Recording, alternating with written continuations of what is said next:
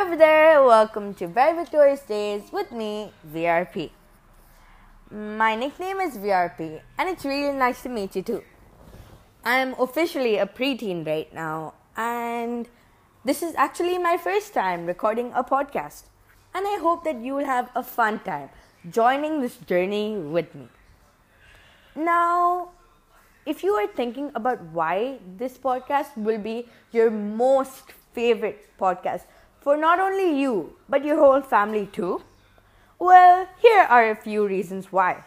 And I promise just to give a few reasons because there are a lot of mysteries that we both can unlock together in my podcast.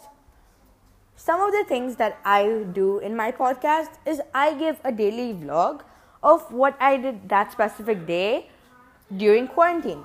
So you guys can implement the same fun activities that I did with your family. Also, another thing is that I strictly only speak about educational and fun topics. Speaking of which, do you guys implement the 5 second rule when your food goes on the floor? Hmm.